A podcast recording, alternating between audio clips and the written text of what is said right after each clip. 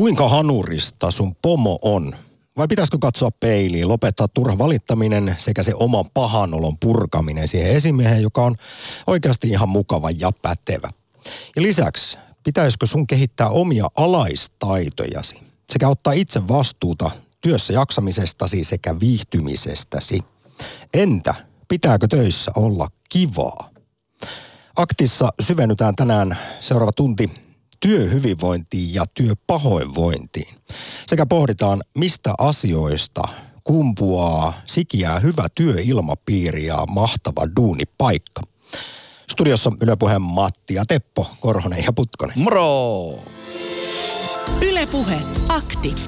Lähetä WhatsApp-viesti studioon 040 163 85 86 tai soita 020 690 001. Yle Puhe.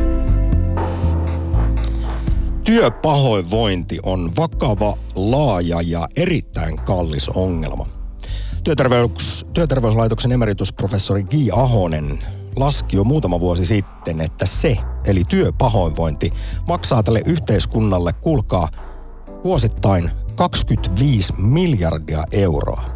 Sosiaali- ja terveysministeriön vastaava luku oli 24 miljardia euroa, eli hyvin samansuuntainen ja samansuuntainen. Ja tämä on aivan valtava summa, kun miettii, että esimerkiksi valtion vuosibudjetti on 50 miljardia euroa. Äärimmäisen empaattinen, positiivinen ja tunteikas mies, insinööri Putkonen. Kuinka pahalta sinusta tuntuu kuulla tällaisia karuja tietoja suomalaisesta työmaailmasta? No onhan tuo, nuo luvut ihan älyttömät. Tietenkin laskennallisia lukuja ovat, mutta sanotaanko, että jos noista niin kuin ihan rahaksi muutettuna ja niitä asioita paranemalla, niin pystyttäisiin vaikka 10 miljardin säästöt tekemään, niin kyllä sillä on aika paljon hyvää pystyy se jotain muuta tehdä kuin sitä, että ihmiset ovat sairaana kotona ja on yksinkertaisesti paha olo. Se on aina huono asia. Joo, kyllähän sekin tiedetään tietysti, että noin joka neljäs suomalainen työikäinen palkansaaja kärsii jonkinasteisesta burnoutista tai työuupumuksen oireista, mutta toki eihän tuota koko 25 miljardia voida tietyllä lailla saada. Aina, aina sitä työpahoinvointiakin on, mutta haastattelin tuolloin 2016 työterveyslaitoksen emeritusprofessori Gi Ahosta juuri tästä, tästä aiheesta, kun he olivat laskelmat tehneet. Ja hän kyllä silloin päivitteli esimerkiksi sitä, että kun hallitus koko ajan kiristää ruuvia muutenkin äärimmäisen kiireisessä työelämässä ja stressaavassa sellaisessa, niin, niin, niin kikyä ynnä muuta, että kun juuri toisinpäin pitäisi ehkä hommaa katsoa ja se upea, upea, paljon puhuttu tuottavuusloikka voitaisiin hoitaa juuri tällaisilla, kun ne on ihan tutkittuja hommia, että tosiaan jos organisaatio ihan selkeästi panostaa työhyvinvointiin, tekee toimia, jotka tutkitusti tiedetään toimivan, niin niillä sitten tulee ihan siis itse asiassa firmalle voittoa. Tämäkin voidaan muuten voidaan sanoa, että että kun tosiaan yritys panostaa aktiivisesti työhyvinvointiin, niin se vaikuttaa tuottavuuteen. Joidenkin arvioiden mukaan yksi työhyvinvointiin sijoitettu euro tuo firmalle kuusi euroa voittoa. Se on aika hyvin. Minä katselin äh, Pekka Järvisen menestyvän työyhteisön pelisäännöt kirjaa ja siinä oli kaksi hyvän työyhteisön perustekijää. Toinen oli ammatillisuus ja toinen oli työpaikan peruspilareiden hyvä kunto. Ja varsinkin tämä peruspilareiden hyvä kunto, jos miettii, että nyt on ollut paljon lomautuksia, ollut paljon epävarmuutta, organisaatioita laitettu uuteen uskoon, kiskotaan niistä, jotka saavat sen työpaikkansa pitää, niin kiskotaan niiden selkänahasta vielä enemmän, niin kyllä kaikki muu sen jälkeen ropisee sen ympäri. Se on aivan turha mitään tykypäiviä siinä pitää, kun ihmiset miettii, että mistä sitä saisi lapsilleen puuroa ostaa siinä ei haliringit paljon auta. Ei, joo, nyt tästä tuli itse asiassa parikin asiaa mieleen. Joulukuussa Yle Puheen kulttuurikoktailissa puhuttiin siitä, miten, miten monesti työelämää katsotaan asiantuntijoidenkin toimesta ja, ja ihmisten mielissä se on kuin edelleen oltaisiin jossain 80-luvulla ja silloin muuten muistutettiin juuri tästä, että meillä jo 700 000 ihmistä työskentelee ihan muunlaisissa hommissa kuin vakituisessa tai kokoaikaisessa palkkatyössä. Ja monia sitten asiantuntijat tuossa kulttuurikoktailissakin sanoo, että työelämä ulkoringillä on käynnissä ihmiskoe, koska meillä lainsäädäntökin rakentuu aika lailla vakituiselle kokoaikaiselle normaali palkkatyösuhteelle. Ja kyllä nämä 700 000 ihmistä, niin heiltä puuttuu monesti ne perus työelämään liittyvä semmoinen turva ja, ja lomat ja sitä joutuu koko ajan vaan miettimään, että mistä sitten seuraavasta projektista se ensi kuussa leipä tulee. On ja hyvä. Ja Mut, mielestäni yksi tärkeimpiä asioita on myöskin se työyhteisö.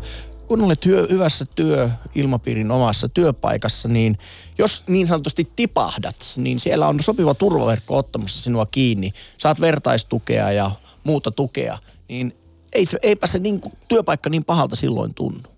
No nyt ehkä päästään ratkaisu keskeisesti jälleen aktissa päivän kysymyksiin, että millä sitä työhyvinvointia esimerkiksi voi kehittää. Arvon kuulija, millaisia kokemuksia sinulla sitten on joko työhyvinvoinnista tai tästä pahamaineisesta erittäin laajasta, vakavasta ja kalliista ongelmasta Suomessa, eli työpahoinvoinnista. Minkälaisista asioista koostuu hyvä työilmapiiri ja duunipaikka?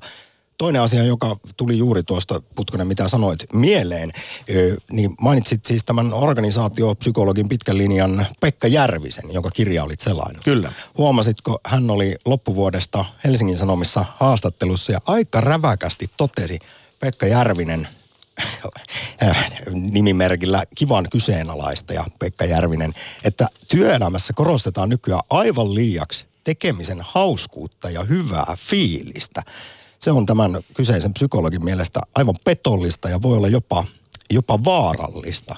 Minkälaisia ajatuksia tästä herää? Joo, siis samainen ajatus heräsi myös. Hän tokaisi, että työpurkka pitäisi pitää työsuhteet ja ihmissuhteet erillään. Ja tää on min... Jossain määrin. Minä siis, koska sitten Kyllä. esimerkiksi kun, äh, jos, kun ei Pekka Järvisen mukaan siis töissä tulee väistämättä kiistatilanteita. Mm-hmm. Ja sitten jos ollaan hirvittävästi frendiä siinä, niin se, vaikka asia, josta pitäisi kiistellä, niin siinä men, helposti tulee se, että alkaa ihmiset, henkilö, siinä mennään henkilökohtaisesti kyllä, kyllä. helposti. Mutta eikö tässä tehdä kuitenkin henkilökohtaista työtä? Että vaikka ollaan ammatillisia, niin voidaan olla henkilökohtaisia. Ja myöskin mä olen samaa mieltä tuosta kivuuden kanssa, että noin niin kuin lähtökohtoisissa töissä tehdään töitä. Ja hyvässä työpaikassa on kivaa, mutta se, että aina ei ole kivaa. Niin kuin lasten kasvatus. Aina ei voi olla kivaa. Aina ei voi olla karkkipäivä. Mutta se on, tuo vaatii niin paljon avaamista, että jos sen kiteyttää yhteen lauseeseen, että töissä ei pidä olla kivaa, niin se kuulostaa kyllä aika tylyltä. Ja vähän pitää avata ehkä, mitä siis työyhteisöä kouluttava organisaatiopsykologi Pekka Järvinen on todennut, että tosiaan täällä duunimaailmassa korostetaan nykyään liiaksi tämmöistä tekemisen hauskuutta ja sellaista hyvää pössistä ja fiilistä työpaikoilla. Ja hänen mielestä sitten vaara on se juuri, että tämä ruokkii työelämästä epärealistista kuvaa. Moni siis alkaa luulla, varsinkin nuoret, että mitä paskaduuneja ei kannata tehdä, vaan työn pitää olla koko ajan hemmeti hauskaa. Ja psykologi kuitenkin toteaa, että et sinä voi arvon työntekijä odottaa, että aina hommat on kivoja. Mitään paratiisia ei ole olemassa ja että esimies joutuu usein tekemään tiukkoja päätöksiä. Mm. Eihän tee sitä veemäisyyttä, vaan, vaan ajattelen suurempaa kokonaisuutta. Tästä päästään muuten jälleen ehkä yhteen mielenkiintoiseen artikkeliin ja, ja itse asiassa kysymykseen työhyvinvointiaktissa siitä, että onko kaikki aina pomon vika vai kuinka paljon niitä ihan virallisia alaistaitoja pitäisi myös jokaisen hallita. Ja päästäänkö me tässä myöskin tämmöiseen individualistiseen ö, ajan henkeen, että jokaiselle pitäisi jotenkin räätälöidä semmoinen ensin oma työsopimus, mutta myöskin semmoinen oma työilmapiiri, että miten tähän alaiseen suhtaudutaan tai miten tämä su- alainen suhtautuu tähän pomoon kautta työntekijään. Että jokainen on kuitenkin oma persona, niin tällainen auktoritäärinen yhteen pakettiin laittaminen. Tulee jotenkin niin kuin intti mieleen, että intti on jonkun verran joutunut muuttumaan, mutta... Aika paljonkin, tästähän niin, viime viikolla aktissakin puhuttiin. Juurikin näin. Niin, niin onko työelämään tulossa myös, juuri tämä myöskin, että kaikilla on kivaa ja kenenkään mieltänsä pahoittaa. Paskaduuneja tarvitsee tehdä, aletaan lintsailemaan ja pitämään vaan niin kuin palkallista, kivaa aikaa siellä työpaikalla. No siis, kyllähän ennen työelämä oli hirvittävän paljon autoritäärisempää, jossa pomo määräs hommat, piste, oli kuin entisaikaan Intissä. Tosiaan sielläkään ei enää tällaista meininkiä Ei saa huutaa enää. Ei, niin kyllähän nykyään se on mahtava kehitys, että esimiestyössä painotetaan tämmöistä keskustelevampaa, empaattisempaa linjaa ja puretaan hierarkioita, mutta tässäkin kuulemma voidaan mennä liian pitkälle, kuten psykologi Pekka Järvinen on tullut, sanonut, että että nykyään esimiehistä on tullut jo lepsuja. Halutaan olla niiden alaisten kavereita ja sitten siinä käy niin, että valta luisuu henkilöstölle. Ja kukaan ei ole itse asiassa enää oikein ohjaa sitä laivaa. Näin voisi ehkä sanoa. Mutta hei, Nyt työhyvinvoinnista, työpahoinvoinnista, hyvästä työilmapiiristä kaivataan näkemyksiä ja kokemuksia. Millä sitä hyvää fiilistä työpaikalle rakennetaan? Ylepuhe akti. Soita 020 690 001. Sairauspoissaoloja ja työkyvyttömyyttä ja sitten jos ollaan duunissa, niin ei jakseta sitoutua eikä panostaa. Eikä viitsitä muuttaa työpaikan typeriä käytäntöjä, vaan tehdään kuten aina ennenkin, koska mitään väliä. Aivan turhaa paska duunia. Ja sitten kun tulee pieniäkin vastoinkäymisiä, niin heti luovutetaan, lyödään hanskat tiski. Eikä se työn jälkikään tietenkään ole parasta mahdollista. Näin on kuvattu muun muassa, miten ilmenee konkreettisesti arjessa tuo työpahoinvointi. WhatsApp-viestejä voi laittaa numeroon 0401638586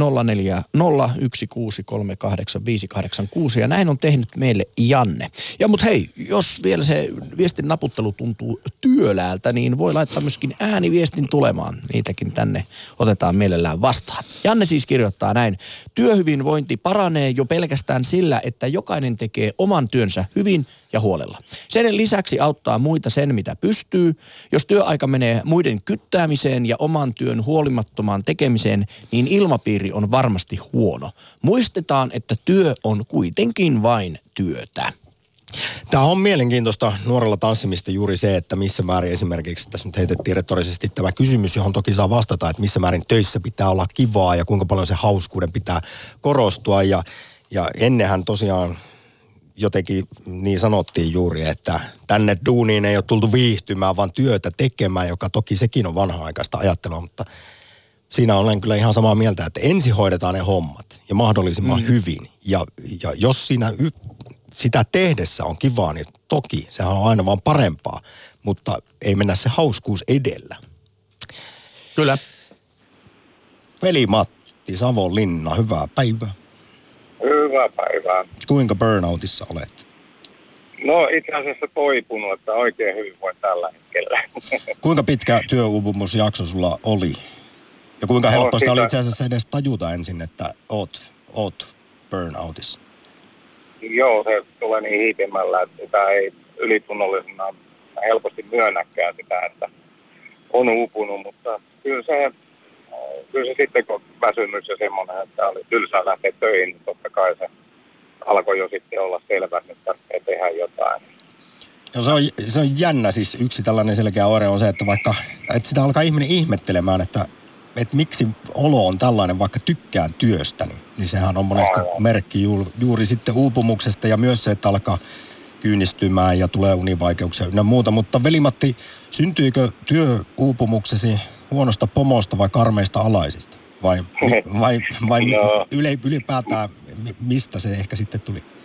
No lähinnä pomon mä oon ollut yrittäjänä, nyt en enää ole, mutta tota, on kokemusta sekä työntekijänä että sitten yrittäjänä.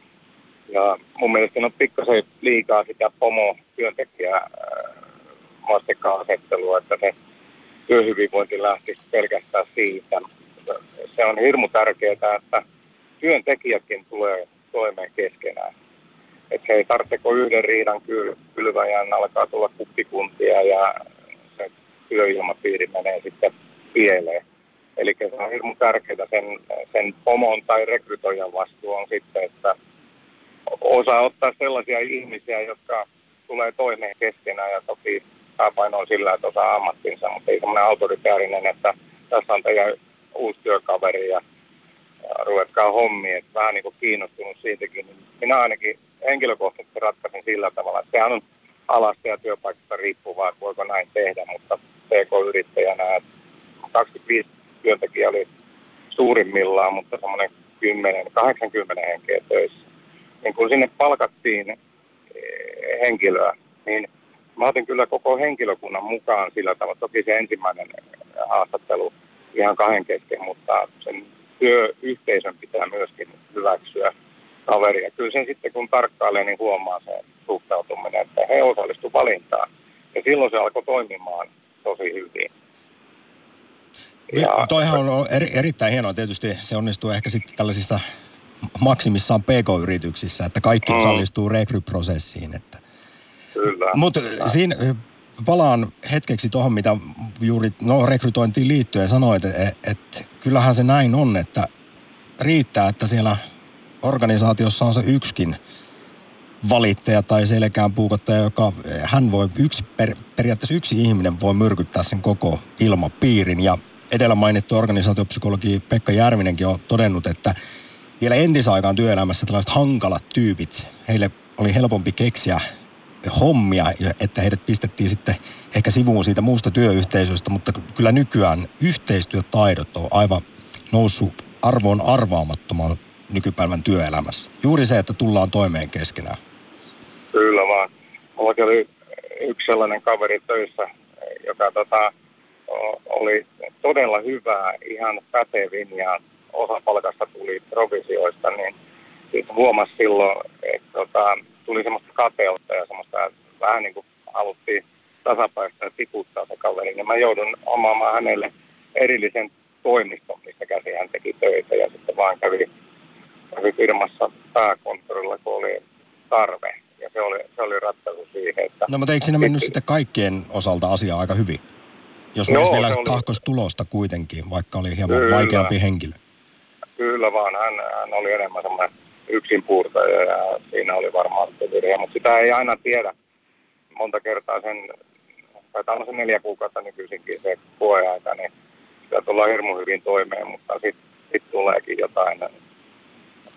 Työkaveri tulee väärän värinen mekko päällä, niin sitä nokkasolmassa ja sitten niitä supatellaan jossain kahvipöydän äärestä, niin se on jo rikki se henki, että vaistoo heti, on käynyt monissa firmoissa, niin liekö semmoiset anturit tuolla, että sen huomaa heti, että luimistellaanko porukat vai onko ne avoimia ja sen työhyvinvoinnin tai pahoinvoinnin näkee kyllä ihan ensin silmäyksellä, että siinä ihmiset ei, ei kyllä osaa teeskennellä. Semmoinen reipas hyvä meininki, niin tota, kyllä se tuloksissa myöskin näkyy. Se on juuri näin, ja tämä on kyllä ihan tosiaan tutkittu. Tuossa jo aiemmin kerroin työterveyslaitoksen emeritusprofessori Gi Ahosen näistä laskelmista, jota on työryhmineen paljon tehnyt siihen, mitä kustannuksia yhteiskunnalle työpahoinvointi aiheuttaa ihan valtavia miljardiluokan kustannuksia, mutta tämä yksi arvio on, että kun ihan siis järjestelmällisesti aletaan katsoa firmassa, miten voidaan työhyvinvointia parantaa, niin se näkyy ihan sitten siellä viivan alla tuottavuutena, että yksi työhyvinvointisijoitettu euro voi tulla takaisin kuutena eurona muun muassa. Se on totta, kyllä. Voi Ei, mieleen vielä... ihan lyhyt asia tuossa, että sitten taas semmoisesta autoritaarisesta johtamista niin erässä työpaikassa opiskeluaikaa, niin siellä, siellä pomo oli vähän erikoisempi tyyppi, että yhtenä päivänä oli isä aurinkoinen ja sitten toisena päivänä jotain muuta. Niin yksi työntekijä meni sitten sanomaan sille, että ei täällä niin kiitellä, kiitetä eikä anneta semmoista palautetta työnteosta, niin tämä sanotaan johtaja siellä, että kato perkele se työsopimus, että lukeeko sieltä kiitoksista mitään, että sulla on sovittu palkka minkä. No niin, jälleen, jälleen heilahti ehkä jollekin muulle vuosituhannelle johtamista. Kyllä, Kyllähän kyllä. sekin nyt tiedetään, kuinka suuri merkitys työhyvinvointiin ja myös siihen tulokseen on kiitoksella ja palautteella. Mutta usein siinä kiireessä se menee niin, että annetaan palautettavan niistä heikommin menneistä hommista, mutta pitäisi päivittäin muistaa kiittää myös ihan siitä vai pitääkö sun mielestä, vielä lyhyesti veli, mutta pitääkö työntekijää kiittää siitä, että hän tekee työnsä, eli sen mistä maksetaan? Kyllä pitää kiitosta ja hyvää palautetta antaa. Toki sitten moitettakin. Nämä kiitokset annetaan yleensä, niin kuin, että siinä on muitakin kuulemassa. Se on kannustavaa, mutta sitten jos on jotain moitittavaa, niin ne kyllä hoidetaan sitten kahden kesken. Että se on tärkeä, tärkeä huomio ottaa. Ja tuota, sellainen niin kuin, yhteishengen kannalta, että jos sen joku asia rikkoo, niin sen ei kovin iso tarvi olla. Mm. Että, että jos loukkaa toista tai pomo sen palautteen antaa huonosti, niin se aivan varmasti näkyy pitkään aikaa. Tota, ja saattaa kärjistyä hyvinkin pitkälle. No. Mul, niin, sen vaan sanon, että mulle tulee velimatti mieleen, niin ehkä Suomen sanotaanko taloushistorian yksi timanteista Nokia, että sielläkin varmaan yksi sen romahduksen syitä oli se, että siellä alkoi työhyvinvointi roimasti laskemaan. Että siellä Joo. tuli näitä kuppikuntia ja erilaisia kilpailuja ja kyräilyä ja, ja käsittääkseni pääjohtajaa myöten, niin siellä huudettiin pää punaisena ja ehkä pelo ilmapiirikin oli sitten osana Kyllä. heikentämään sitä tulosta. Että isotkaan firmat eivät ole tältä niin kuin suojassa. Eivät ole. Tulipa yksi kirja tuohon Nokiaan liittyen luettua ja jos se sellaista on, niin en, en yhtään ihmettele, että Eloptia pyydettiin tuhoamaan. sen. Veli-Matti, suuri kiitos Savonlinnan ensimmäistä soitosta, kun puhutaan aktiivisesta työhyvinvoinnista ja työpahoinvoinnista. Näin, kiitos vaan. Ylepuhe akti. Lähetä WhatsApp-viesti studioon 040 163 85 86 tai soita 020 690 001. Yle Puhe. Ja kerro, mistä sikiää hyvä työilmapiiri tai huono sellainen. Ihan nopeasti vielä liittyen, mitä Velimatti äsken tokaisi siitä, että se kiitos ja positiivinen palaute annetaan julkisesti, mutta sitten kun on negatiivisempaa palautetta vaikkapa esimieheltä alaiselle, niin se voi, tehdään sitten kahden kesken. Niin jälleen siteeraan organisaatiopsykologi Pekka Järvistä, joka toteaa hyvin ehkä provosoivastikin tässä Hesarin haastattelussa, että suomalaisista työntekijöistä ihmistä on tullut itsekäämpiä, vastuuttomampia ja herkkähikiä, hippiäisempiä. Kun siis jengi saa esimieheltä pomolta korjaavaa palautetta ihan asiallisesti, niin nykyään otetaan liian helposti nokkiin ja käännetään se niin, että täällä kiusataan. Eikä ymmärretä sitä, että työasioita pitäisi voida myös niitä vaikeita asioita käsitellä ihan asiallisesti ja rakentavasti. Toi on mielenkiintoinen ilmiö, kun kuitenkin ihmiset laittaa ihan hirveän määrä henkilökohtaista kuvaa, henkilökohtaisia tarinoita sosiaalisen median, niin, niin onko taas sitten niin, että kun se on niin valheellista, sä laitat kauniin kuvan siitä perheestäsi, niin sä odotat, että sä sait vaan niinku tsemppiviestejä, ehkä peukkuja ylöspäin, tai joku sanoo, että kyllä on muuten rumaa lapsi.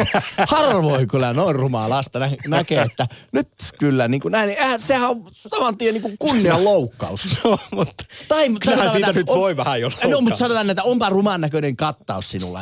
Otetaan vähän niin kuin takaisin tosta. Siis vaan tarkoitan sitä, että somessahan aika on se äärilaitaa, some. kun puhutaan rakentavasta palautteen Se oli- antamisesta työpaikoilla. Joo, joo. Mutta tarkoitan vaan sitä, että ihmiset ajattelevat, että niistä kielteisistä tunteista, jos olet oikeasti vaikka sitä mieltä, että se kuvassa laitettu kländinkin on ikävän näköinen, niin kyllä siihen on aika vaikea mennä laittamaan, että en tuollaista rättiä kyllä päälleni laittaisi. Mutta hei, WhatsAppissa tulee meille viestejä, kiitoksia siitä, lisää voi laittaa. Olen nähnyt pomon, joka haki arvostusta kaveraamalla työntekijöiden kanssa liikaa. Hän jopa meni mukaan haukkumiseen, jota alaiset keskenään eräästä työkaverista harrastivat. Toinen pomo antoi sitä paljon kaivattua vapautta niin paljon, ettei häneltä saanut näkemystä oikein mihinkään. Kaiken sai päättää itse, eikä pomo paljon kysellyt, miten menee. Itse raportoin hänelle, mitä mulla on töissä meneillään. Tuli fiilis, ettei pomoa kiinnosta. En usko, että kumpikaan esimerkkitapauksista toimii tahallaan huonosti. Luulivat varmasti toimivansa oikein, mutta esimiehen rooli on haastava. No se, se kyllä on, ja kyllä tuossa on kuulemma Suomessa pientä e- epidemiaa jo tullut siitä, että jos on siirrytty tällaisesta menneiden aikojen autoritaarisesta käskyttämisjohtamisesta, management vai perkeleestä tällaiseen hyvin keskustelevaan empaattiseen linjaan, niin kun on stressaava työelämä ja pomot on kuulemma esimiehet aika heikossa hapeessa, niin sitten tulee tämä, että halutaan olla mieluummin kuulemma kavereita alaisten kanssa. Ja ei kuulemma haluta edes käyttää sanaa nykyään johtaa, koska se kuulostaa myös jotenkin mukamas vanha-aikaiselta. Eli, eli ollaan sitten frendejä ja lepsuja ja siinä käy pahimmillaan sitten se, että tosiaan kukaan ei laivaa ohjaa. Mutta tiedäthän Sampa, että sinähän käyt kaikkein pahimmat riidat juuri ystäviesi kanssa, etkä sillä tavalla pienen sopivan välimatkan päässä olevien puolituntemattomien työkavereiden kanssa. Tot, totta sekin. Että Kunhan- ehkä sen takia osata- sitten tulee henkilökohtaisia konflikteja, kun ollaan henkilökohtaisella vereslihatasolla. Vaikka pitäisi kuitenkin aina sitten muistaa, että milloin asiat riitelee ja milloin ihmiset riitelee. Nyt on hyvin mm, mielenkiintoinen nimimerkki, jonka itse asiassa hukkasin täältä listasta. En, mutta puhelu meillä on joka tapauksessa. Päivää. Halo? Halo, kuka siellä soittaa? Joo, Karanin Sarri. Kranin Sarri, okei. Okay. se on se jalkapallovalmentaja. Hauska juttu. Ei mitään siitä. Mutta Mut minkälaisia ajatuksia on herännyt suomalaisesta työelämästä ja tarkemmin sanottuna hyvistä huonoista duunipaikoista tai työhyvinvoinnista ja työpahoinvoinnista? Joo, mä tota, pitkään seurannut näitä keskusteluja ja mediasta katsonut ja itse kun teen tämmöistä niin kuin prosessia, toiminnanohjauksen kehitystä eri, erilaisilla toimialoilla ja etin niihin IT-järjestelmiä, niin, niin se nyt on ihan selväksi tullut, että missä työpaikoissa on tyytyväistä porukkaa duunissa, niin ne on ne, mitkä on hyvin organisoitu. Eli tavallaan tarkoittaa sitä, että sulla on prosessit kunnossa ja jokaisen henkilön oma rooli on selkeä. Se tietää, mitä se tekee, se tietää, silloin semmoiset työkalut siihen, mitä se tarvii, ettei tarvitse tehdä semmoisia asioita manuaalisesti, jotka voisi hoitaa jotenkin muuten. Ja se tietää, että kun se tulee ongelma, niin keneltä se saa apua. Se tietää, kuinka paljon ja mitä siltä odotetaan, missä ajassa. Ja, ja, ja se tietää sen kokonaisprosessin, missä on mukana, että mikä hänen rooli on. Ja jos hän itse tekee huonosti, huonosti tai liian vähän, niin se tietää, miten se vaikuttaa siihen. Ja sitä kautta se, kun se rooli on selkeä, niin, niin siinä ei tule semmoisia, että kenen homma tämä on, että sinne jää niitä töitä sinne tippuu ihmisten väliin ja sitten ne niin kuin pomo sanovat, no hoitakaa te ja sitten ruvetaan keskenään tappelemaan, kuka hoitaa, miten, miten hoidetaan ja milloin hoidetaan.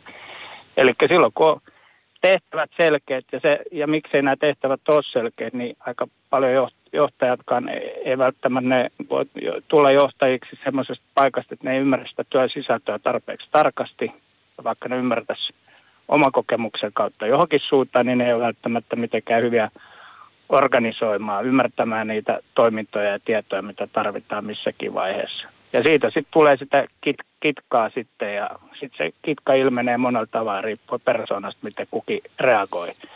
Ja nyt, nyt, nyt pommot niin keskittyy vähän liikaa sinne kattelee sinne ylöspäin ja kertoo, että mitä, mitä täällä alhaalla menee, kun niitä pitäisi vaan keskittyä siihen, että miten se alhaalla organisoidaan. Sitten jos joku ihminen on väärässä roolissa ja, ja ei koe sitä mielekkääksi sitä omaa roolia, niin pitää vaihtaa roolia.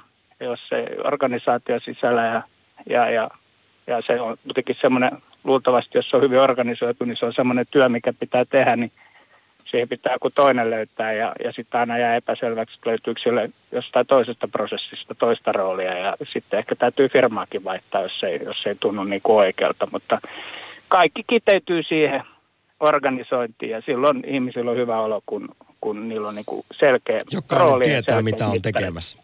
Niin, ja on tuki siihen, että välillä tietää, mitä pitää tehdä, mutta jos on huono tuki, on huonot työkalut tai, tai, tai ei ole niin kuin apua, jo välillä tarvii apua saatavilla silloin, kun tulee se ongelma, niin, niin sitten tulee tuskastumista. Ihan äärimmäisen mielenkiintoisia pointteja. Kiitos, kiitos miten se nyt meni nimimerkki, Granin Sarri. Tota, tästä heräs moneen suuntaan ajatuksia, mutta sanotaan päällimmäisenä sen, mitä tuossa viimeksi juuri, juuri puhuit, niin toissa keväänä tuli iso selvitys elinkeinoelämän tutkimuslaitokselta ja palkansaajan tutkimuslaitokselta ja se paljasti, että, että esimieheltä saatu tuki on, on suurempi tekijä työhyvinvoinnissa kuin niillä työ, hyvillä työkavereilla tämä liittyy nyt mielestäni aivan elimellisesti siihen, mistä juuri sanoit. Kyllä, puhuit, että... kyllä, se on, kyllä se on silloin, kun tulee se probleema, niin, niin kaikillahan on omat hommat siinä sun vierellä. Ja, ja jos sä rupeat kaverit siinä kysyä, että ei voit se jeesaa mua tässä, niin se on sitten toisesta pois. Että kyllä se luonnollisin paikka on mennä se pomolle ja sanoa, että tässä, tässä on tämmöisiä tämmöisiä ongelmia, mihin mi, mi, tota, mulla ei ole niin tietoja, taitoja tai, tai välineitä tai aikaa niin sitten se pomonhan täytyy niin kuin lähteä ratkaisemaan sitä siinä prosessissa, miettiä, että kuka ja miten tämä nyt organisoidaan, mistä se on pois tai, tai mitä pitää tehdä. Juuri, juuri näin, ja vielä viitaten tuohon toissakeväiseen selvitykseen, niin myös suuri merkitys sitten, toisiksi suuri merkitys työhyvinvointiin on, on siihen, että ihmisellä on mahdollisuus vaikuttaa omaan duuniin. Kokee siis, nä, että on mm. mahdollisuuksia vaikuttaa. Tota, vielä kysyn Grani Sarri sulta, että kun sanoit, että hirveästi on sellaista silppuduunia ja välttämättä ei tiedetä kuka, kenen pitäisi mitäkin hoitaa, niin mitä näet, onko tämä muuttunut suomalaisessa työmaailmassa nykypäivänä? Onko duuni pirstaleisempaa, semmoista pikkusälää hommaa olisi jotenkin enemmän kuin entisaika? Oliko silloin roolit selkeämmät ja työt jotenkin yksinkertaisempia?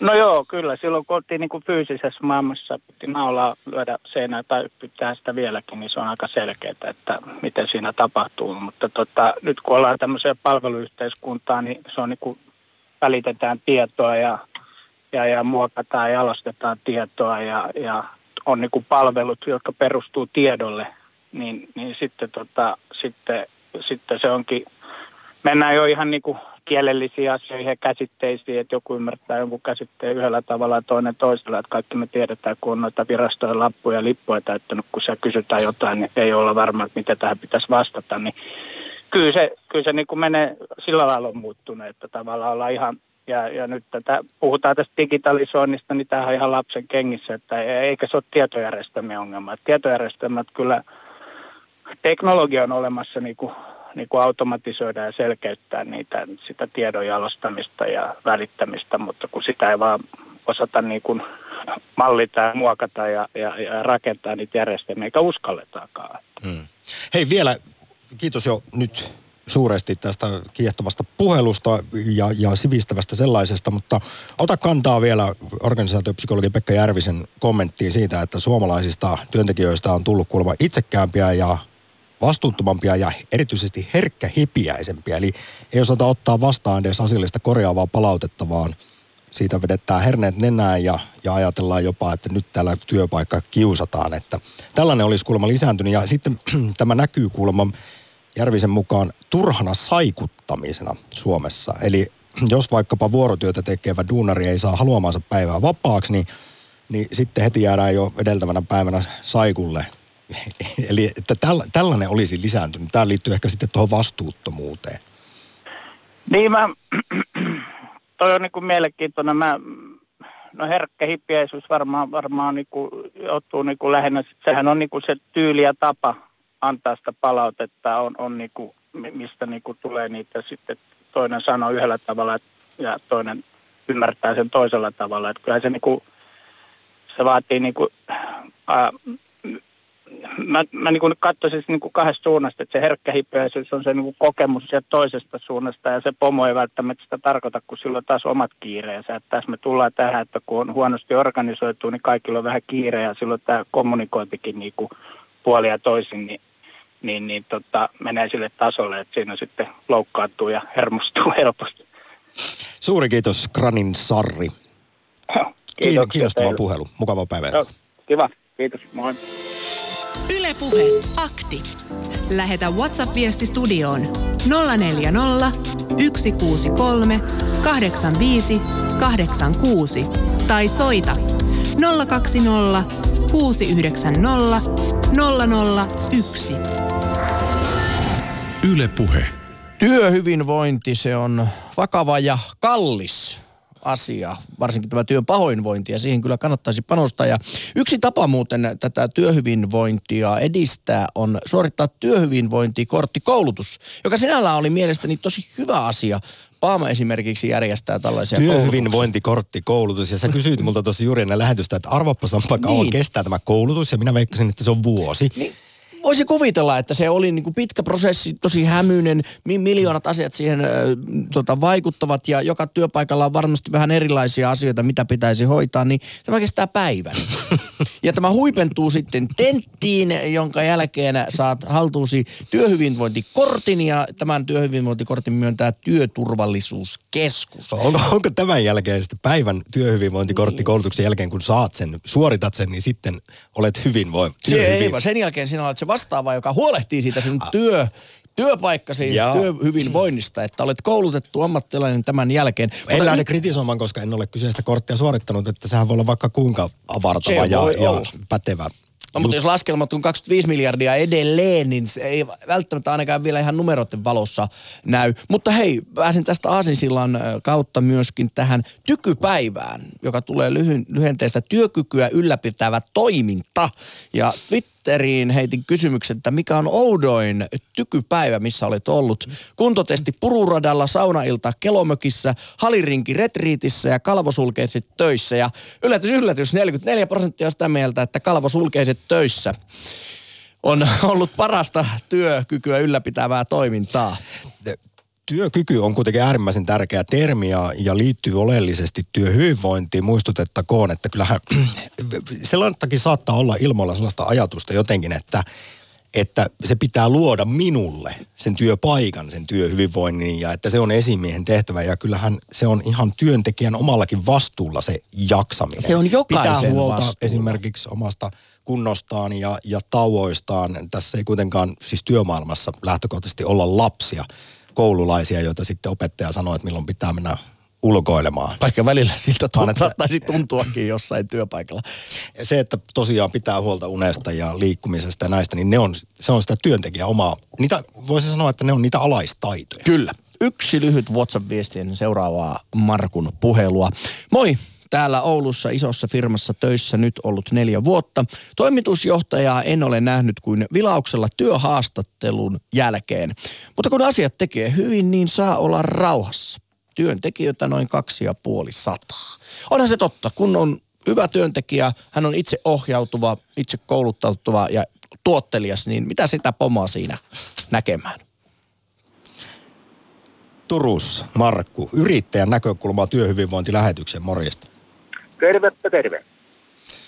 Kysytään nyt sultakin, ja siis tiedän, että yrittäjän elämä ei ole suinkaan aina helppoa ja päivät on pitkiä eikä tunteja lasketa, niin joka neljäs työikäinen suomalainen kärsii burnoutin oireista, niin onko osunut sinulle työuupumusta?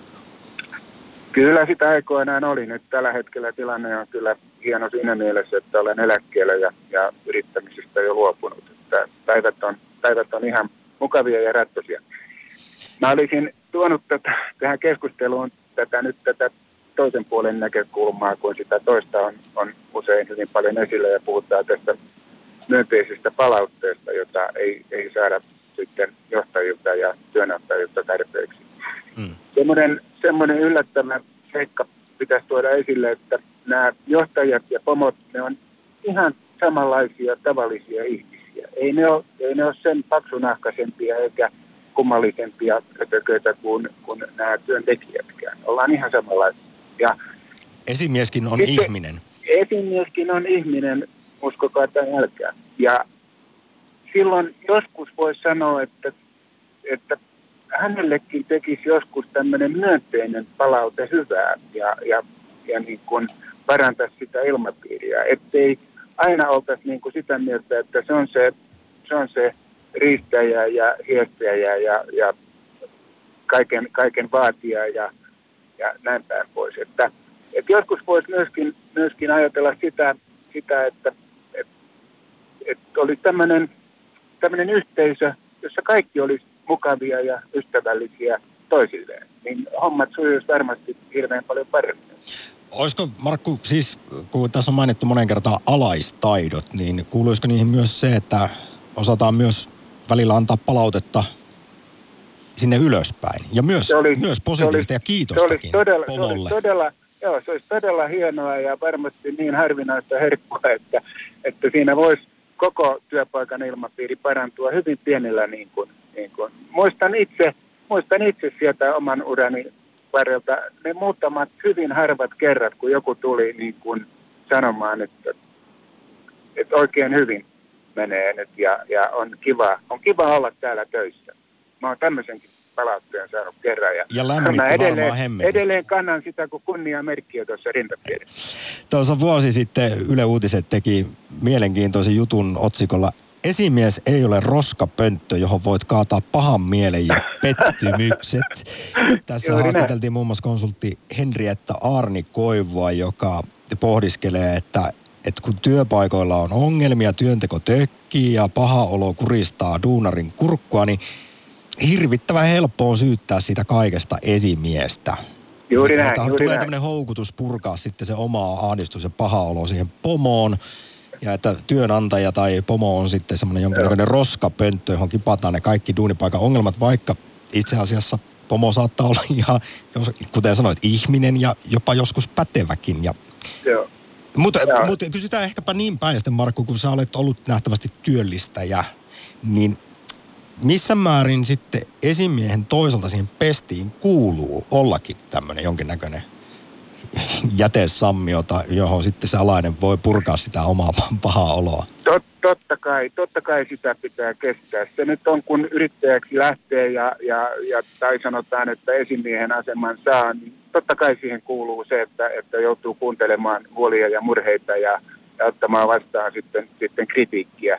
Ja mutta, täytyy mutta semmoista tietysti myös ottaa- tarkoitan, että sellaista asia, asiatonta palautetta. Että sanotaanko näin Markku, että jak, viitsitkö olla työpaikan pikkujouluissa sitten pikkutunneille asti kuuntelemassa, kun No, pomosta välillä- puhutaan vaskaa vai Niin, kyllä se, kyllä se välillä tietysti, tietysti joskus vähän niin kuin kävi levoille, mutta kyllä siihen sitten tottui ja kyllä se nahka siitä paksuni ja, ja, ja sitten, sitten tietysti siitä seurasi valitettavasti joskus se, että, että se mieli ei ollut kamalan korkealla ja ehkäpä sitä myönteistä palautetta ei tullut sitten annettua niin paljon aina kuin olisi ehkä pitänytkin. Juuri sen takia, että oli itsellä niin helvetin huono mieli.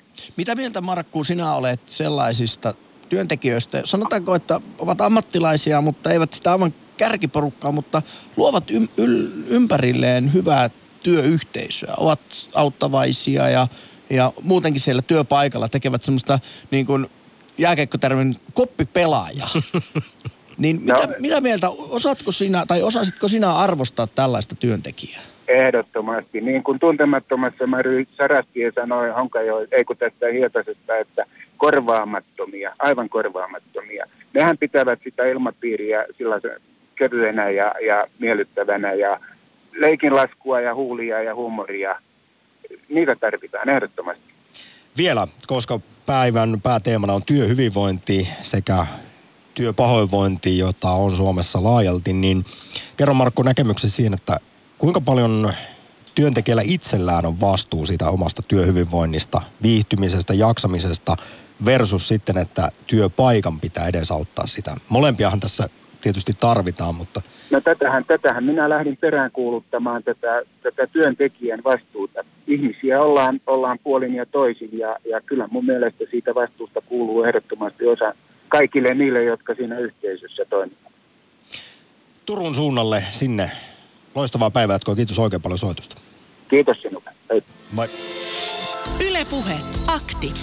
Lähetä WhatsApp-viesti studioon 040 163 85 86 tai soita 020 690 001. Yle Puhe. Unohda kaikki joustot, unohda henkilökohtaiset tarpeet, unohda vapaa-aika, unohda perhe. Tee henkilöstöllesi mahdottomia tavoitteita, mahdottomia aikatauluja, teetä pitkiä työpäiviä ja anna mahdollisimman epämielekkäitä tehtäviä.